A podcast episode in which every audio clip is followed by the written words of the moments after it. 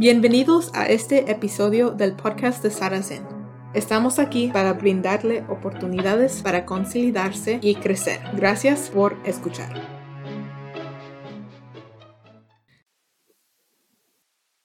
Hola y bienvenidos a este episodio del Zen Podcast. Soy Aniela y soy la supervisora del programa de entrenamiento y educación. Aquí conmigo está Evelyn, asesora comunitaria, quien va a explicar más sobre unos programas de vivienda. Evelyn, ¿puedes empezar con una introducción breve? ¿Quién eres? ¿Cuánto tiempo llevas aquí en Saracen? Y también si puedes escribir su rol. Hola, buenos días, buenas tardes. Soy Evelyn, soy la asesora comunitaria eh, en Saracen en contra de la violencia doméstica. Lo que yo hago en mi rol como asesora en contra de la violencia doméstica es ofrecer servicio directo a clientes eh, con recursos de soporte, crear planes de seguridad eh, también facilito un grupo de apoyo para eh, menores de edad. También estoy mucho tiempo en la comunidad tratando de informar a la comunidad de los servicios que ofrecemos en Saracen, en presentaciones o en eventos sociales. Pues básicamente haces mucho. So, pues vamos a empezar a hablar más de la vivienda y pues generalmente buscar recursos para la vivienda puede ser un proceso difícil y complejo para muchas personas y aún más cuando están en una situación de violencia doméstica. Y puede ser que han experimentado abuso financiero y ya no tienen dinero ahorrado. Es posible que su pareja no le haya permitido trabajar y pues todo esto puede afectar su capacidad de mantener un departamento, una casa. ¿Puedes escribir algunas barreras que existen para sobrevivientes? Ah, ¿Hay muchos recursos para la vivienda o pocos? Este, en mi experiencia trabajando con muchos clientes que han pasado por eh, no tener un lugar seguro en donde quedarse con ellos o sus familias, creo que hay muchas barreras, por ejemplo, no tener ese, el dinero de salirse de su casa y tener un apartamento propio. Eh, y especialmente si uno tiene sus familias, sus hijos, es muy difícil em, en esta economía, yo creo, de poder mantener a sus niños, de tener una renta, pero también tener cosas como básicas de tener comida, tener gas, tener este, luz. Eh, hay muchas cosas que uno no, no piensa que pueda afectar a, las personas en conseguir un apartamento seguro. Muchas cosas que a lo mejor ni, ni he escuchado, pero hay muchas barreras. O a las personas indocumentadas que a veces les piden Social Security, este, crédito y algunas personas no, no se sienten capaces de tener un apartamento seguro por estas barreras también. Y por mi experiencia también ahorita los recursos de vivienda eh, no son varios, no hay muchos recursos y a lo mejor necesitamos como una sociedad, sociedad y como enfocarnos en dar más recursos para vivienda o también hasta crédito para ayuda financiera o ayuda para renta. Ya, en mi experiencia también. Ya, ha sido así. ¿Y cuáles son algunas opciones que existen para personas que han vivido por una situación de violencia doméstica pues relacionadas con la vivienda? Pueden tratar de buscar ayuda para asistencia de renta, em, pueden tratar de llamar al 311 para ver si hay albergues o si son, este, se identifican como eh, víctimas de la violencia doméstica, pueden llamar al hotline de la violencia doméstica y ellos también le pueden ayudar a buscar albergues y hasta transportación a esos albergues si eso es una, un obstáculo que no tengan transportación para irse a estos albergues o también llamar a un, una organización en contra de la violencia doméstica tomarse el tiempo de explicarle a otra persona sobre lo que están pasando y trabajar con esta persona a buscar ayuda en todo lo que necesiten y también en vivienda. Y algo que vamos a hablar más es, es, sobre la entrada coordinada como una opción que existe o puede existir para unas, pues algunos sobrevivientes de la violencia doméstica. ¿Puedes darnos una pues definición qué es la entrada coordinada? Sí, em, el sistema de entrada coordinada conecta a gente pasando por falta de vivienda con oportunidades de alojamiento en Chicago el sistema de coordinado es un proceso de evaluación de vivienda estandarizada para entender las necesidades de los hogares y sigue un plan de prioridad para referir a jóvenes, individuos o también familias a viviendas. ¿Cuáles son los requisitos para los diferentes tipos de entrada coordinada? El sistema de entrada coordinada conecta a gente experimentando falta de vivienda con oportunidades de alojamiento en Chicago. Obviamente a veces se les da prioridad a gentes que están en una situación crítica de la violencia doméstica, por ejemplo, si sienten que no están seguros en su vivienda, hay demasiada eh, violencia, este, les pueden dar prioridad o si tienen niños o están embarazadas, también a veces se les da prioridad a estas personas. Eh, porque el riesgo es más grande y eh, quieren darle este, algunas oportunidades a personas que están en grande riesgo de estar en peligro. La información que necesitamos para eh, empezar el proceso de la entrada coordinada cáncer es tener como una breve conversación de cuál es su situación y si es elegible por el programa. usualmente em, tomamos su información cuántas personas viven con usted, tiene hijos menores de edad y también eh, una breve situación de todo el abuso que han pasado. Y también hay algunas preguntas que pueden ser un poco difícil, pero estas preguntas nos dejan saber si está el nivel de riesgo que tienen para ser eh, elegidas eh, de la entrada coordinada y también para ver si tenemos que priorizar esta familia con servicios en encontrarles este, un hogar seguro. Entrada coordinada es una opción que tenemos y le podemos ayudar con el proceso de aplicar.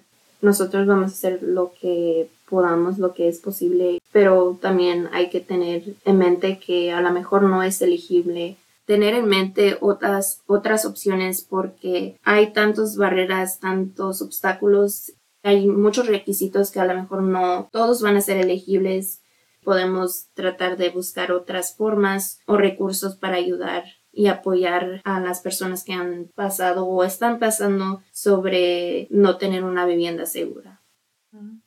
Ya, eso lo que estoy entendiendo es que esta es sola, solamente una opción entre otras y pues si una persona no califica, vamos a explorar y hablar de otras opciones o hacer un plan de seguridad. también algo que he visto con ese programa de entrada coordinada es que puede tomar mucho tiempo, aún para las personas que sí califican. Puedes escribir esto de cuánto tiempo dura, es diferente para cada persona. No, sí, es un proceso muy largo, pero también depende en cada persona y en cada situación. Cada situación de cada cliente es particular y única. Algunas personas que tienen más prioridad, puede ser el proceso, puede ser más rápido, pero no hay un tiempo exacto de cuándo uno vaya a ser elegido y cuándo tarde en verificar que todo esté en orden. Entonces es un proceso muy largo y tener en mente como otras opciones en mantenerse seguros y mantener otras opciones de vivienda por si al caso que esto no sea una opción.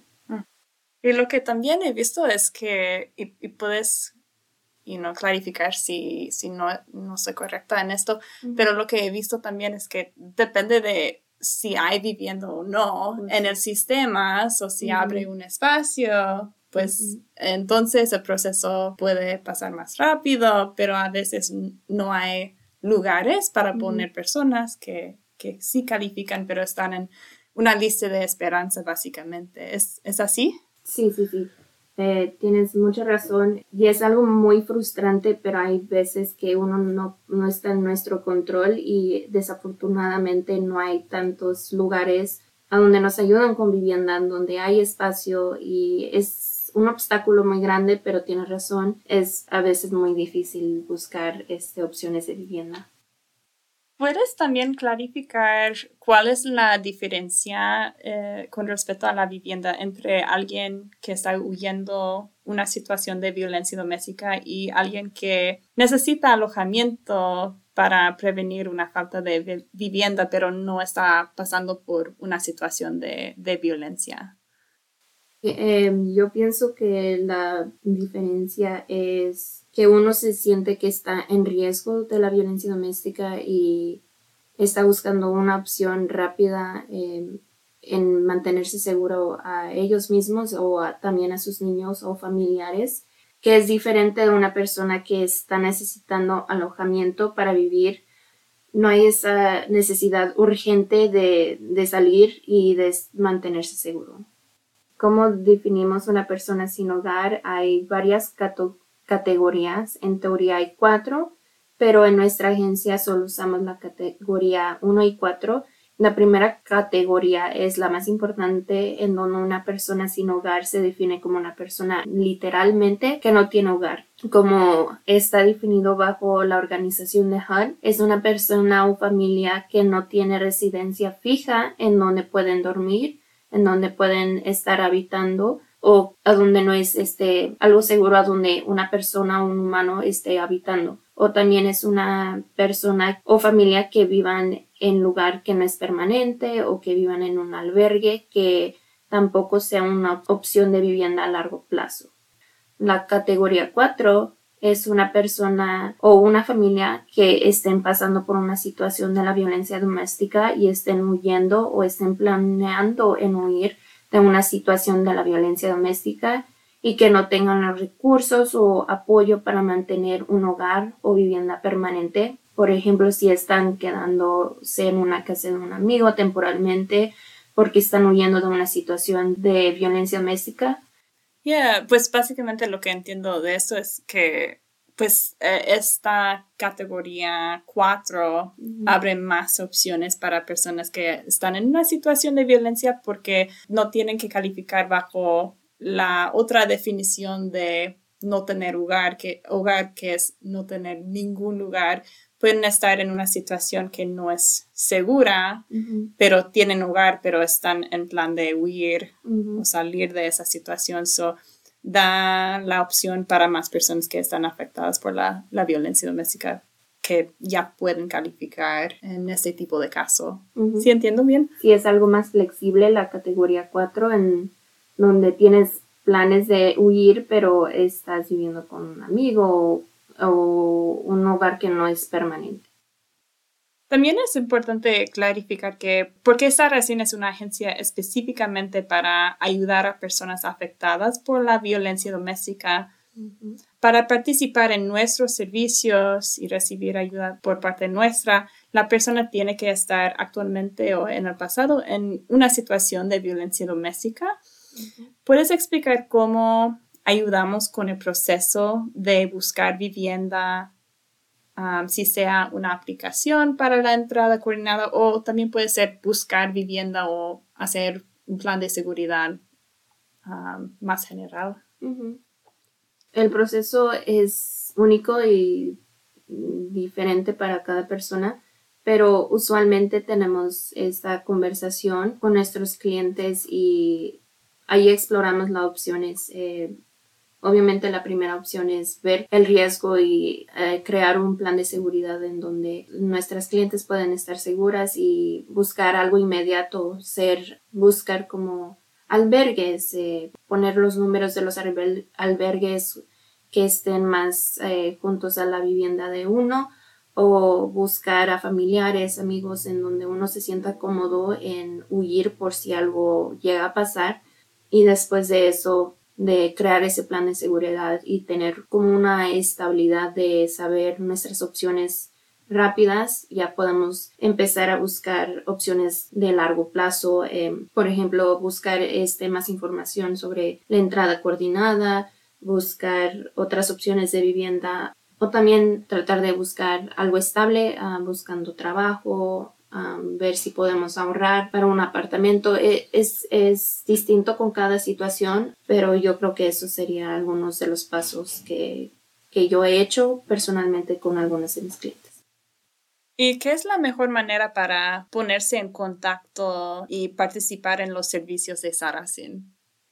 La mejor manera de ponerse en contacto con nosotros es llamar a nuestro número de crisis y hacer una cita para empezar este, esa conversación de hacernos clientas con nosotros. Muchas gracias, Evelyn, por tomar este tiempo con nosotros para explicar este sistema y pues la vivienda que es eh, algo muy complejo y, y, también gracias por el trabajo que haces aquí apoyando a los sobrevivientes y gracias a ustedes escuchando. Si tienen cualquier duda o si les interesa hacer una cita, Pueden llamarnos a nuestra línea de crisis que es de 24 horas 708-386-4225 y también pueden visitar nuestra página web sarasin.org.